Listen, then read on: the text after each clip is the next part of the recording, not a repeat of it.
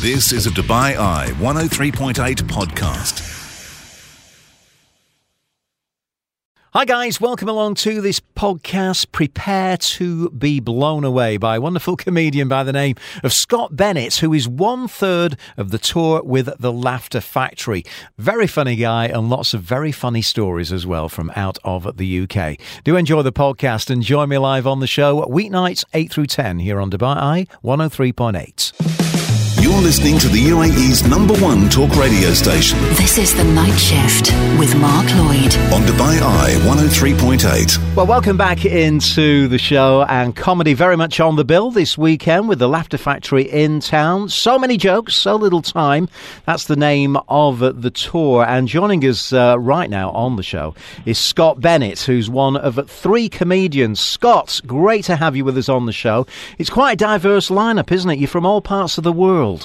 Yeah, yeah, that's right. Yeah, I think uh, New York and now uh, now Yorkshire. So uh, from yeah, New York to Yorkshire, from New York to old Yorkshire. Yeah, it's uh, incredible. You don't even have to go anywhere. You don't. That's a bargain, uh, isn't it? That's a bargain. It, that is. It is. Yeah, you could you could almost name a comedy show um, after that, couldn't you? New York to yeah. Yorkshire. Anyway, Scott, yeah. um, tell me a little bit about your journey into uh, the world of comedy. And you know, I know there's so many clubs up there in Yorkshire. Was it always destined to be a life of comedy for you?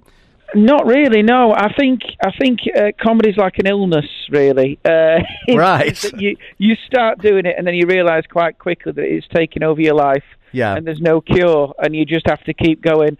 Uh, but it, it sort of happened. I've always loved comedy. Um, and then when I was, I think I turned thirty, so I came to it quite late. I thought, oh, wow. Uh, yeah, I'm going to put my name down for an open mic. And then uh, before I know it, I was... Uh, flying to Dubai. You know, amazing.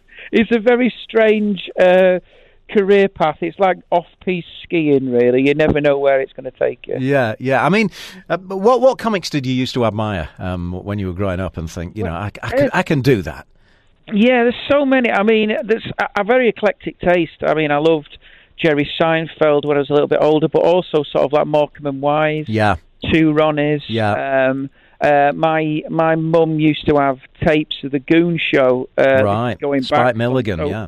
Yeah, so while my mates were like playing with Transformers when they were like sort of twelve-year-old, I was listening to bootlegs of the Goon Show and Peter Cook and Dudley Moore. So I was quite an odd child, really, Mark, to be honest. Mm. It sounds like you liked the, they were called back then double acts, weren't they? You know, um, yeah. Peter Cook, Dudley Moore, Morecambe and Wise, the Two Ronnies, of course, um, Cannon and Ball then came onto the scene. I mean, is that something you'd like to do yourself? Maybe, you know, being kind of a double act type situation?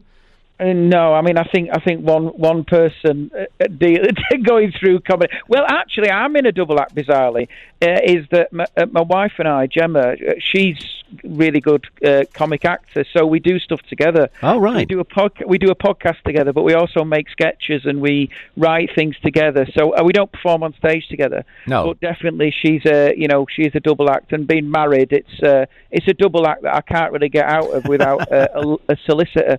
So it's sort of like, I don't think she realised that you know she was marrying me, but also went into a into a legally binding contract. Right. What's the um, podcast called?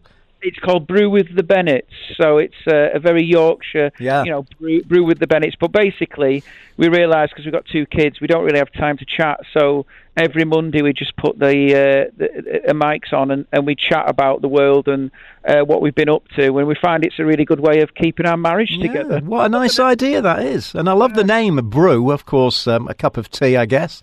Uh, yeah. Brew with the Bennetts. That sounds good. I mean, when it comes to writing, um, tell me your approach and, and what you like to write about and see the funny side of. Yeah, I mean, I, I, it's it's an interesting one because I think if you're a comic, you've got to keep your eyes open. So I tend to have my phone on me uh, whenever I'm out and about, and if I think of an idea, I'll just put it into the notes. Um, and I try and find things.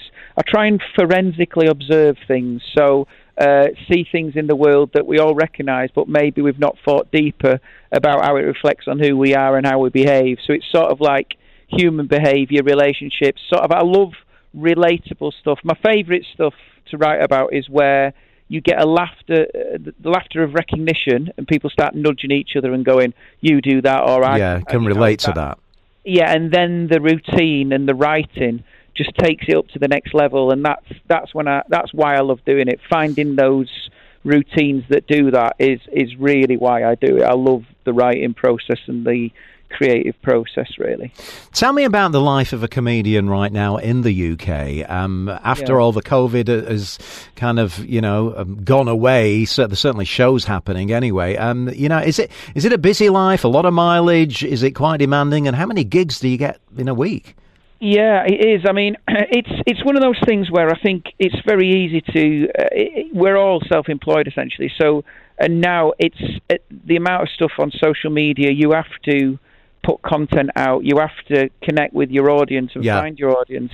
The game's changed, really, so you have to, it's a full-time job, really, as a stand-up. People think you work for twenty minutes a night, but yeah. all day I'm sort of writing, or I'm making videos, clips, I'm working on my uh, website. We're trying to build and, and, and communicate with an audience, because people are consuming things so much more quickly, mm. but also we've got social media, which allows us to connect directly with who comes to see you, which is which is is never been something that was available no. in the nineties and even in the early two thousands. So, so yeah, my, my days are sort of like, you know, I'm a dad at home. I'm, I'm very I've got very different hats. You know, yeah. I'm a dad, and then um, a husband, and then I, you know, put the bin out. I put the dinner in the slow cooker. then I get then I get in the car and I drive and do a gig, and sort of I'd work new material up in the week, and then I'm actually on tour. I'm, uh, we, we've paused at the moment till September, but I'm doing a tour show as well, um, and I'm trying to write the next tour show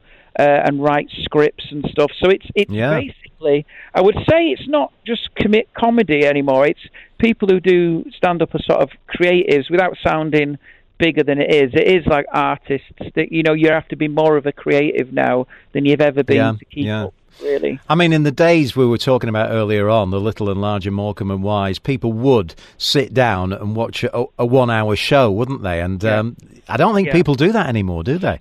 No, and the way people consume stand-up has changed, and, and I think that people haven't got the same attention span, and uh, it's all sort of, no one seems to sit down and watch telly anymore. I mean, there's no appointment to view telly. I remember when I was a kid, we didn't even have Sky Plus, so it was like, if you missed it, you missed it. Yeah. You had nothing to talk about at school. Right?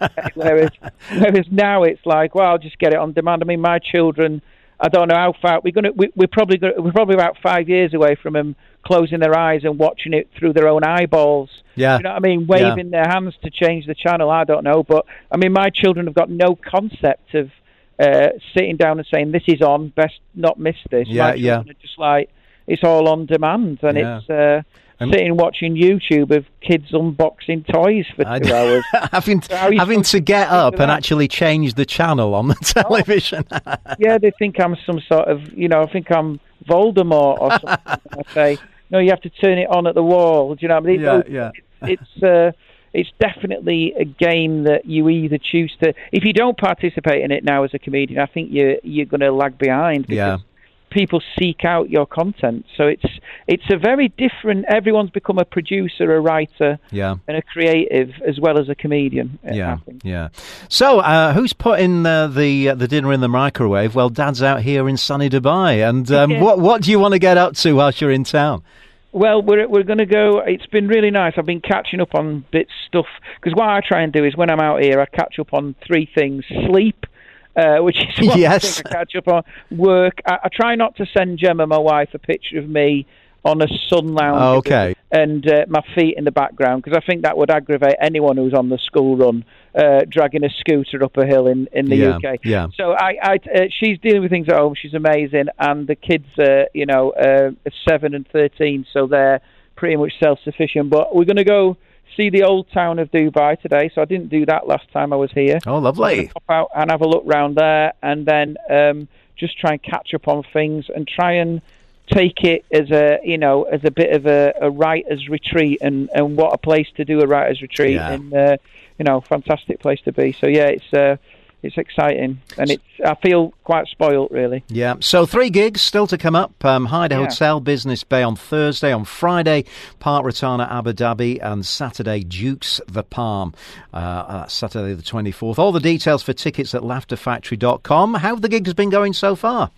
Fantastic. Yeah, the yeah. first two we've done have been brilliant. And um, it's what I do love about coming out here is that the you, you realise what themes are universal, which is, you know, all men are useless. That's a, u- a universal theme. Uh, children stress you out. That's another universal theme. It's quite good, really.